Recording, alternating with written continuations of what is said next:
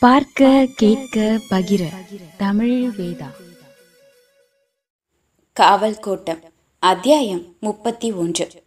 மதுரை கோட்டை ஆயிரத்தி எழுநூற்றி நாற்பத்தி ஒன்று வரை சந்தா சாஹிப்பின் கீழ் இருந்தது. மராட்டியத்திலிருந்து வந்த மராத்திய படைகள் பின்னர் முகமதியர்களை தோற்கடித்து மதுரையை கைப்பற்றின. ஆயிரத்தி எழுநூற்றி நாற்பத்தி நான்கில் ஹைதராபாத் நிஜாமின் பெரும்படை தெற்கே வந்து மராத்தியர்களை விரட்டிவிட்டு ஆற்காட்டில் அன்வருதீன் கானை நவாபாக்கியது. வாலாஜா வம்ச ஆட்சி தொடங்கியது. ஆயிரத்தி எழுநூற்றி ஐம்பதில் சந்தா சாஹிப் மீண்டும் மதுரையை கைப்பற்றினார். ஆலம்கான் மதுரை பகுதியை நிர்வாகியானார். நேவையத்களை பிரெஞ்சுக்காரர்களும் வாலாஜாக்களை ஆங்கிலேயர்களும் ஆதரித்தனர். திருச்சியை தனது தலைமையிடமாக கொண்டிருந்த வாலாஜா முகமது அலி மதுரையை மீண்டும் கைப்பற்ற பிரிட்டிஷ் உதவியை நாடினார். ஆங்கிலேய தளபதி கேப்டன் ஜேம்ஸ் கோப் ஆயிரத்தி எழுநூற்றி ஐம்பத்தி ஒன்று பிப்ரவரியில் நூற்றி ஐம்பது ஐரோப்பியர் நானூறு சிப்பாய்கள் ஒரு பீரங்கியுடன் திருச்சியிலிருந்து கிளம்பினார். பீரங்கிகள் தேவையில்லை கோட்டை பழுதடைந்து கிடக்கிறது. கல்லர்கள் இரவில் மாடுகளை திருடிக்கொண்டு சுலபமாக கோட்டையை விட்டு வெளியேறுகிறார்கள் என்று நவாப் சொல்லியிருந்தார். திருநெல்வேலியில் நிர்வாகியாக இருந்த அப்துல் ரஹீம் இரண்டாயிரத்தி ஐநூறு குதிரைகள் மூவாயிரம் சிப்பாய்கள் முப்பது ஐரோப்பியர்கள். ஒரு பீரங்கியுடன் லெப்டினன்ட் ஜான் இன்னிஸ் தலைமையில் வந்து சேர்ந்தார். இன்னிஸ் வந்தவுடன் கோப்பை எச்சரித்தார். கோட்டைக்குள் உள்ளே இருப்பவர்கள் மட்டும் நமது எதிரிகள் அல்ல. நம் கூடவே கண்ணுக்கு தெரியாமல் சுற்றிலும் இருக்கிறார்கள் என்று அப்துல் ரஹீமின் தளபதிகளை அவன் தலைக்கான விலைக்கு ஆலம்கானுடன் பேரம் பேசிக் கொண்டிருக்கிறார்களாம். ரஹீம் இரவில் படையுடன் தங்க பயந்து திருபுவனம் போய் ஒரு வீட்டில் தூங்கினான் கிழக்கு மதிலுக்கும் தெப்பக்குளத்திற்கும் இடையே இருந்த மண்டபங்கள் இரண்டில் தளவாடங்களை இறக்கிவிட்டு அருகேயே கூடாரம் அடித்திருந்தார் கோப். கோட்டையின் உள்ளே இருப்பவர்களின் உதவிக்கு எந்நேரமும் பிரெஞ்சு படை வந்துவிடலாம் என்ற தகவல் வந்தது. அதற்குள் கோட்டைக்குள் நுழைந்துவிடும் அவசரத்தில் இருந்தார் கோப். கிழக்கு அலங்கத்திலிருந்து ஒற்றை பிரெஞ்சு பீரங்கி மட்டும் சுட்டுக் கொண்டிருந்தது. கிழக்கு மதிலுக்கு அப்பால் நூற்றி ஐம்பது அடி தூரத்தில் பிரிட்டிஷ் தற்காப்பு அரண்கள் அமைக்கப்பட்டு அந்த பன்னிரண்டு பவுண்டு பீரங்கி அங்கு நிறுவப்பட்டது. அரண் ஓரங்களில் குதிரைகளால் இழுத்து செல்லப்படும் சிறிய பீரங்கிகள் நின்றன.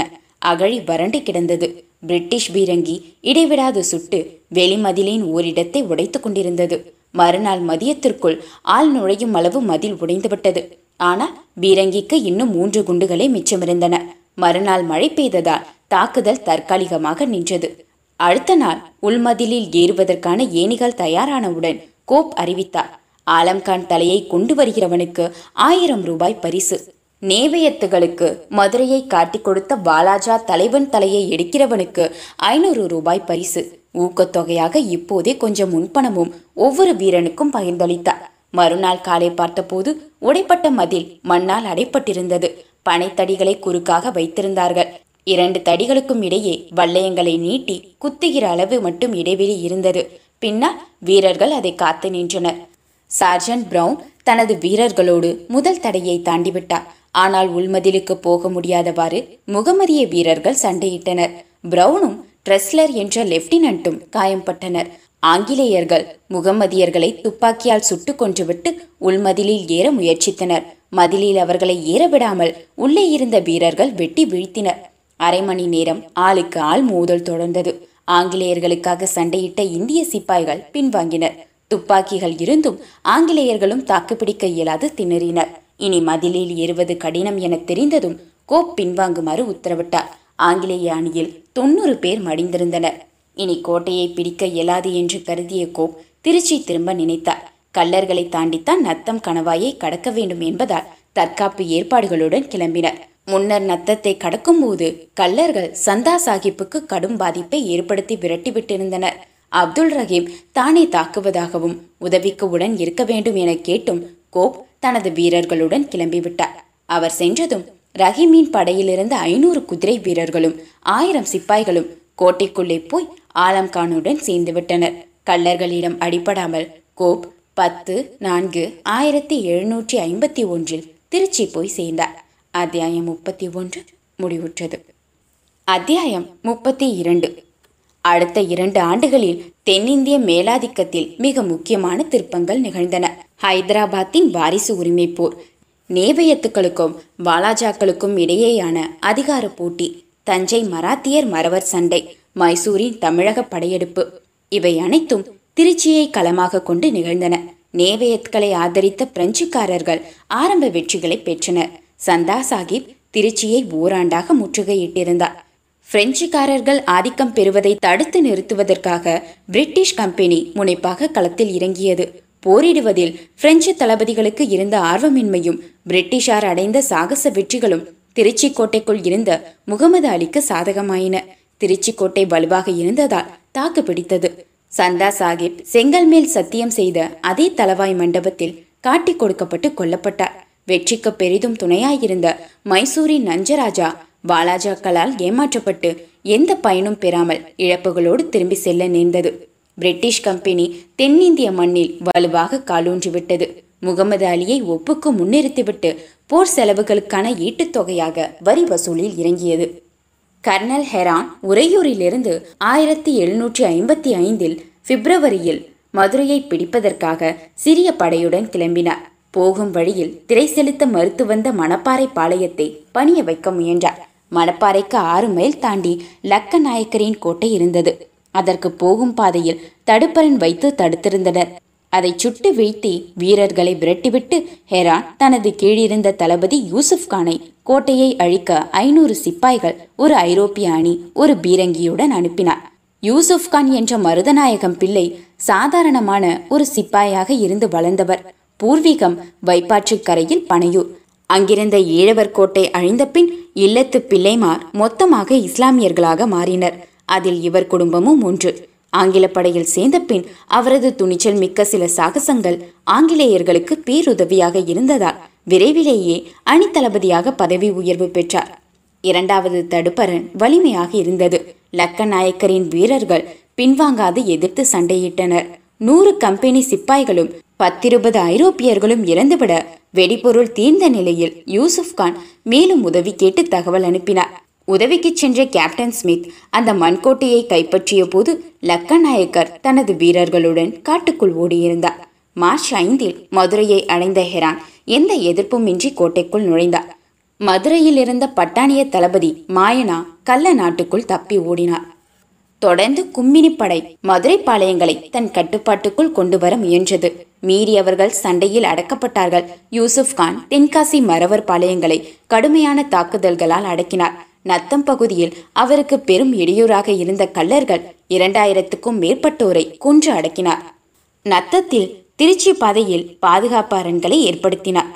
மதுரை திருநெல்வேலி பகுதியின் வரி வசூலை குத்தகைக்கு எடுத்திருந்ததா? கம்பெனி ஏற்பாட்டின்படி முகமது அலியார் மதுரை கோட்டையில் ஆளுநராக யூசுப் கான் நியமிக்கப்பட்டார்.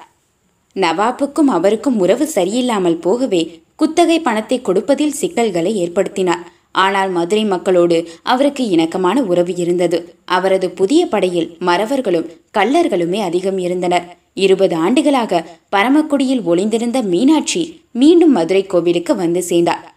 யூசப் கானின் மனைவி மாசா பரையர்குல கத்தோலிக்கர் என்பதால் மெஜூரா மிஷனரி சில சலுகைகளை பெற்றது. பிரெஞ்சுக்காரர்கள் யூசப் கானுக்கு உதவி செய்ததால் அவர் ஆங்கிலேயர்களை எதிர்க்க துணிந்தார். ஓராண்டுக்கும் மேலாக மதுரை கோட்டையை கைப்பற்றும் முயற்சியில் கம்பெனியார் ஈடுபட்டனர். Colonel George Monson major Achilles Preston தலைமையிலான கம்பெனி படை இரண்டு ஒன்பது ஆயிரத்தி எழுநூற்றி அறுபத்தி மூன்றில் மதுரைக்கு வெளியே யூசப் கானின் குதிரைப்படையுடன் மோதியது. கடும் மழையால் சண்டை நின்று போனது. கோட்டை மதில்கள் தற்காப்பு வீரர்களோடு வலுவாக இருந்ததாலும் மழை நீடித்ததாலும் தாக்குதல் தள்ளி போடப்பட்டது. இருபத்தி இரண்டு நாட்களுக்கு பிறகு வாலாஜா படைகளுடன் இணைந்து முற்றுகையை தொடங்கினார். ஆனால் மதிலை உடைக்க முடியாததால் முற்றுகையை கைவிட்டனர். பின்னர் மேஜர் பிரஸ்டன் படைகளுக்கு தலைமையேற்றார் நத்தம் கள்ளர் நாட்டில் உள்ள பாதை காவல் அரண்களை கைப்பற்றினார்.